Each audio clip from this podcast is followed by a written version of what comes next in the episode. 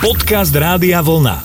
Poďme sa rozprávať. Pozdravujeme vás z Rádia Vlna, pozdravujeme všetkých poslucháčov relácie Poďme sa rozprávať, je útorok večer, takže bez dlhých rečí vítam aj svojho tradičného kamaráta, parťáka a veľmi múdreho človeka Jana Suchania. Dobrý večer. Dobrý večer, dobrý večer. Aj sa ti trošku chcem ospravedlniť, bola taká velikánska hektika a ja som sa ťa to vôbec ani neopýtal, veď preboha, ty si v tej najrizikovejšej skupine, si v pohode?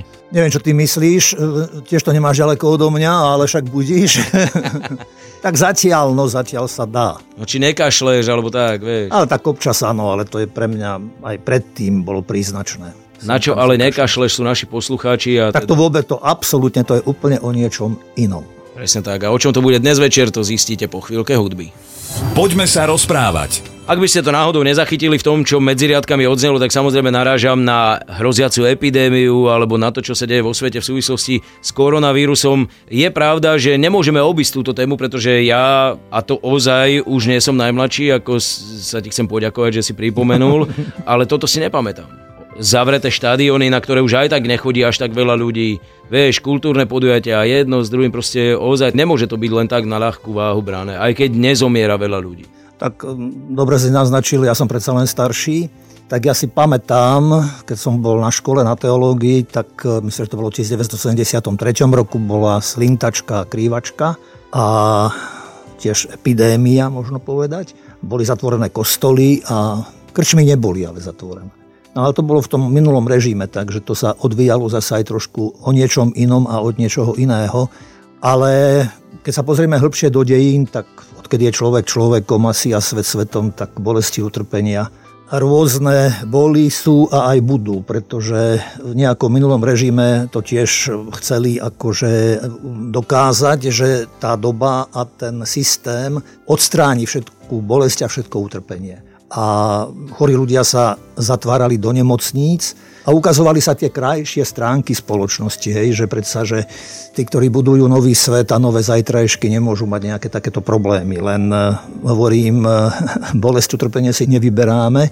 Ono, tak ako mnohé iné veci, v skutočnosti v živote prídu, tak v spoločnosti tak prídu aj takéto. Keď na tým aj rozmýšľam, OK, slintačka, krývačka, niečo bolo, sú tam náznaky a veľmi veľa vecí sa pohybuje aj po sociálnych sieťach, že čo už všetko nás v úvodzovkách malo zábiť, SARS, Zika, eh, Ebola. Ebola bola veľmi efektívna, čo sa týka toho, že na, aj keď sa na ňu veľa ľudí nakazilo, ale strašne vysoké percentné úmrtnosti, každopádne nerozšírila sa do takých obludných rozmerov, tak je pravda, že mnohým vybehnú možno na mysel tej egyptské rany, kde zomieralo ozaj veľmi veľa egyptianov predovšetkým, ale tak to bolo riadené z hora tak e, vedci skúmajú, ako to všetko bolo. Samozrejme, biblické rozprávanie je mnohokrát obrazné a veda zasa tiež hľadá nejaké cestičky k tomu, čo príroda v tej dobe sa dialo, robilo, či vysychali rieky, jazera, prečo sa menila, čo ja viem, obyčajná voda na červenú vodu, alebo na základe čoho vznikali, ja neviem, komáre, veľké množstvo komárov, či keď sa tie močariská a jazera vyparovali a jednoducho história si to pamätá, história to nesie a tieto egyptské rany spomína. Bolo to iste z toho teologického hľadiska a vôbec aj historického hľadiska aj dôležité pre samotných Židov a samotný Izrael, pretože boli v zajatí a potrebovali sa dostať na slobodu.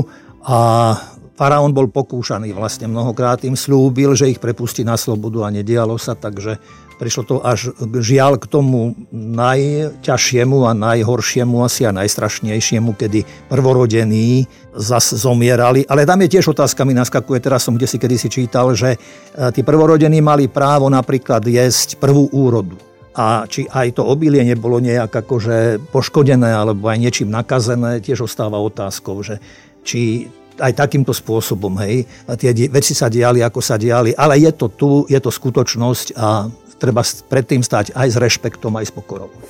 Poďme sa rozprávať. Asi je to tak, tak ako s nami ide od nepamäti radosť a šťastie a prejavy také pozitívne a kladné, tak, e, tak je tu proste už od možno tej, keď znova ostaneme v tej biblickej rovine od Kainovho vražedného počínania proti Abelovi, aj keď to samozrejme nesúvisilo s chorobou, ale predsa to bola bolesť a utrpenie zase pre niekoho tak e, tá základná výpoveď mnohokrát je, ktorá znie aj v dnešnej dobe, že je to vlastne ešte hlbšie, ako Adam Zevou zhrešili a že sa vzopreli vlastne práve nejak tak úcte životu a úcte tajomstva a chceli byť ako Boh a týmto pádom privolali si vlastne v podstate akoby na seba tento trest. A teda nielen na seba, ale na celé ľudstvo, na celú ľudskú generáciu tak e, tých bolestí aj v Biblii a chorób je spomínaných veľa, najmä malomocenstvo, rôzne vyrážky, prašina, bolesti, ktoré tí ľudia museli tiež v tej dobe liečiť a hľadať aj spôsob a pýtať sa aj prečo rovnako. Veľkú úlohu, keď som toto spomenul, tak tam hrávali kňazi, ktorí rozhodovali vlastne v tej dobe o tom, ak niekto, čo ja viem, mal nejakú takúto vyrážku, že či ide o to malomocenstvo, či, je to, či toho človeka, ak bol malomocný, tak ho nazývali nečistým, alebo potom, ak tam boli pochybnosti, tak išiel tiež do karantény na niekoľko dní. No a keď ten človek vyzdravel, tak potom sa prinášali obete. Ja skočím až do nového zákona, novej zmluvy, kedy v podstate Kristus e, sa tiež nevyhol v svojej dobe a v svojom čase s podobnými chorobami a bol postavený pred e, nich, pred ľudí, ako im pomôcť, ako tých ľudí z týchto chorôb dostať a Možno povedať, že tým spoločným menovateľom bolo, bola skutočnosť, že keď Kristus aj tých ľudí uzdravil, tak im vrátil vlastne akoby ten pohľad do ich vnútra a na nich samých, lebo vždy tam zaznie väčšinou, že choď tvoja viera ťa uzdravil. Teda, že s bolesťou, s utrpením sa spája nádej, viera, dôvera a alebo takú udalosť si spomínam, kedy mu tam priniesli e, ochrnutého človeka a on povedal aj tomu ochrnutému, choď, odpúšťajú sa ti hriechy. Všetci sa čudovali, že čo to má čo spoločné, keď je niekto chromý, aby, rozumieš, ti niekto povedal, že choď, odpúšťajú sa ti hriechy a podľa teda aj rozprávania ten človek stále išiel. Takže ukazuje to zasa na akoby spojené nádoby, že keď je chorá duša, môže byť choré aj telo a že keď e, duša vyzdravie, a teda sa očistí a stáva sa slobodnou, takže je to aj prínos vlastne pre, pre človeka. Čo ešte je dôležité aj pri Kristovi asi spomenúť, pretože my to hovorím, nechávame len na tej jednej strane, že bolesť utrpenie je odplata, je trest. O tom neviem ja veľa, ako to niekde inde pracuje alebo funguje, ale čo mňa pri Kristovi zaujalo aj bolo to, keď mu priviedli e, slepého človeka a sa ho pýtali, že kto zhrešil, on či jeho rodičia. On hovorí, že nikto, ani on, ani jeho rodičia. Slepým je preto, aby sa na ňom prejavili Božie veci, Božie skutky. A možno aj naši poslucháči, aj ja sám mám takú skúsenosť, že bolesť mnohokrát posúva človeka. Že cez bolesť rastieme, že cez bolesť sa učíme a nechcem to tak, aby to ne, neznelo nejak tak ľahko vážne, alebo čo, ale určitým spôsobom bolesť môže byť aj dar. Poďme sa rozprávať. Vráťme sa ale do súčasnosti predsa len a do týchto dní. Jasné, že vždy sme sa aj na tie povedzme biblické alebo starodávne príbehy pozerali s takým odstupom a hovorili si, muselo to byť hrozné. Odrazu je to ale koronavírus, kde e, prichádza predovšetkým zatiaľ, čo sa Slovenska týka alebo týkalo, tak prichádzajú preventívne opatrenia, ale tie majú e, velikánsky dosah. Snad jediné, čo sa zatiaľ nezatvára, ozaj ako si povedal, sú krčmy, pretože e, keď sa vo veľkej americkej televízii objavilo, že alkohol zabíja koronavírus, tak to bola pre našich krčmárov spásonosná informácia. A nezatvárajú sa nákupné centra, čo je záhada, možno pre niektorých. Ale čo vravíš na tie obmedzenia, ktoré prišli, že školy išli ako prvé a tak ďalej a tak ďalej a tak ďalej. Znovu aj za mojich čias, keď ja som rastol, sme sa vždy tešili na zimné prázdniny alebo aj e, chrípkové prázdniny. Takže ťažko do toho nejak tak hovoriť, vidieť, nie som odborník. Čo by som tak rád pripomenul možno, že netreba nejak naozaj robiť veľkú paniku, ale treba naozaj opatrenia a pravidla, ktoré sú pre túto dobu nadstavené a potrebné dodržiavať a podľa nich sa riadiť. Je to samozrejme otvorené, to Isté čo najväčšia opatrnosť, obozretnosť je na mieste. Tam ťažko ja môžem do toho, že čo všetko sa zastavilo alebo obmedzilo, nejak tak e, byť konkrétny v tom, ale myslím, že je to v mene toho, aby naozaj čo najviac e, ľudí bolo v bezpečí a aby sa ľudia e, nestretali, aby aj práve aj takýmto spôsobom si to nejak neodovzdávali, pretože aj ten, to objavenie koronavírusu na Slovensku je v podstate také zvláštne určitým spôsobom, možno až záhadné, e, že e, kedy, kde, kto je nositeľom tohoto vírusu, nemá nikto napísané na čele. Takže hovorím, tie opatrenia sú výborné.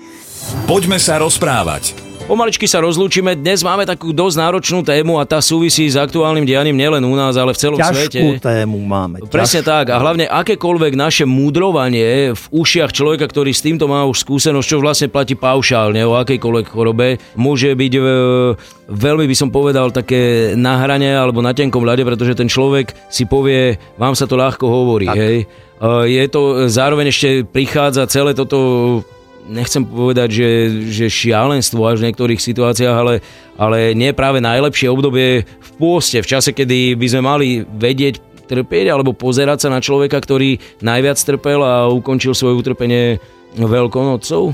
Práve možno, že to aj môže byť ako pomocou, by som povedal, lebo ten Kristov príbeh je výzvou pre jeho poslucháčov a následovateľov, že to, čo sa v konečnom dôsledku hovorí, že všetko v živote, čo nás stretne, je dobré, že sa môže premieňať, premieňať na dobré.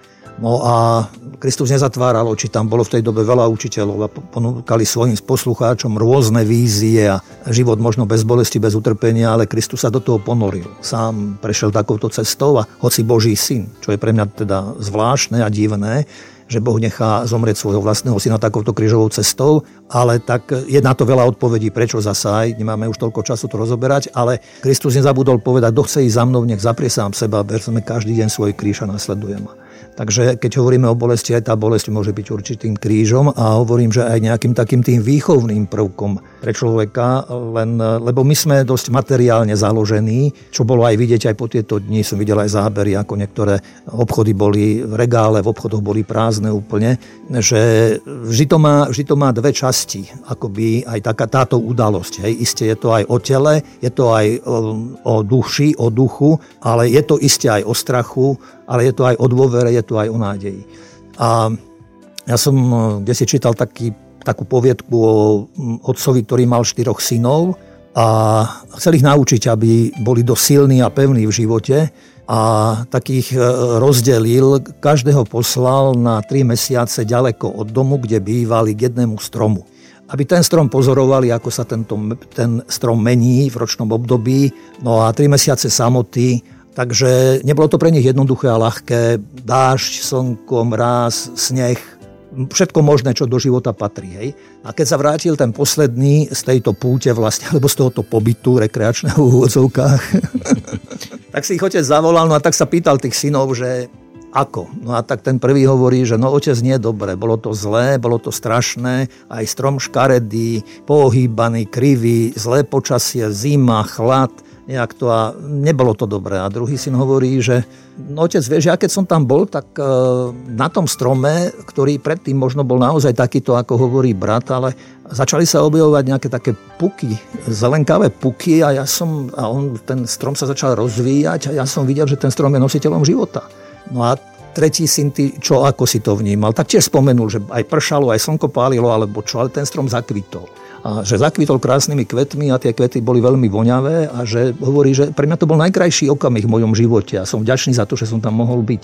No a štvrtý ten hovoril, že aj pre neho to bol krásny zážitok, pretože ten strom bol práve ovešaný ovocím a teda, že plným života a to a to. A ten otec hovorí na záver tým svojim synom, že viete, aj v živote je to takto sú situácie, kedy naozaj máte pocit, že všetko je škaredé a zlé, ale sú aj i situácie iné, ktoré prinášajú radosť, šťastie a, a možno, že práve preto, že predtým je to prebolené a prestáte v bolesti a v utrpení a v krivosti a v bolesti a v chlade a v mraze a predsa zasvieti slnko a príde život. Takže ono asi, keď by sme to asi nejak tak zobrali, tak aj túto našu súčasnosť e, je to vážne, ale zase hovorím, že nech nám nechyba odvaha, dôvera, nádej, svetlo. A pri dodržiavaní množstva tých preventívnych a hygienických opatrení veríme, že ozaj opäť budú tie dni krajšie a snáď sa všetko vráti do situácie, ktorá bola predtým, než prišiel vírus, ktorému sme aj dnes venovali relatívne veľký čas bez jediného zakašľania a kichnutia, takže my dvaja sme fit. Hovorí sa, že keď na 10 sekúnd zadržíš dých, tak je dobré. My to urobíme až potom, čo sa s vami rozlúčime a zaželáme vám ozaj pekný večer a zdravé nasledujúce dni a zdravý život. Jan Sucháň a Slavo Jur. Rovnako aj ja sa pridávam k tomu všetkému, čo Slavo povedal. Pekný večer ešte. Rádio Vlna. Hity overené časom.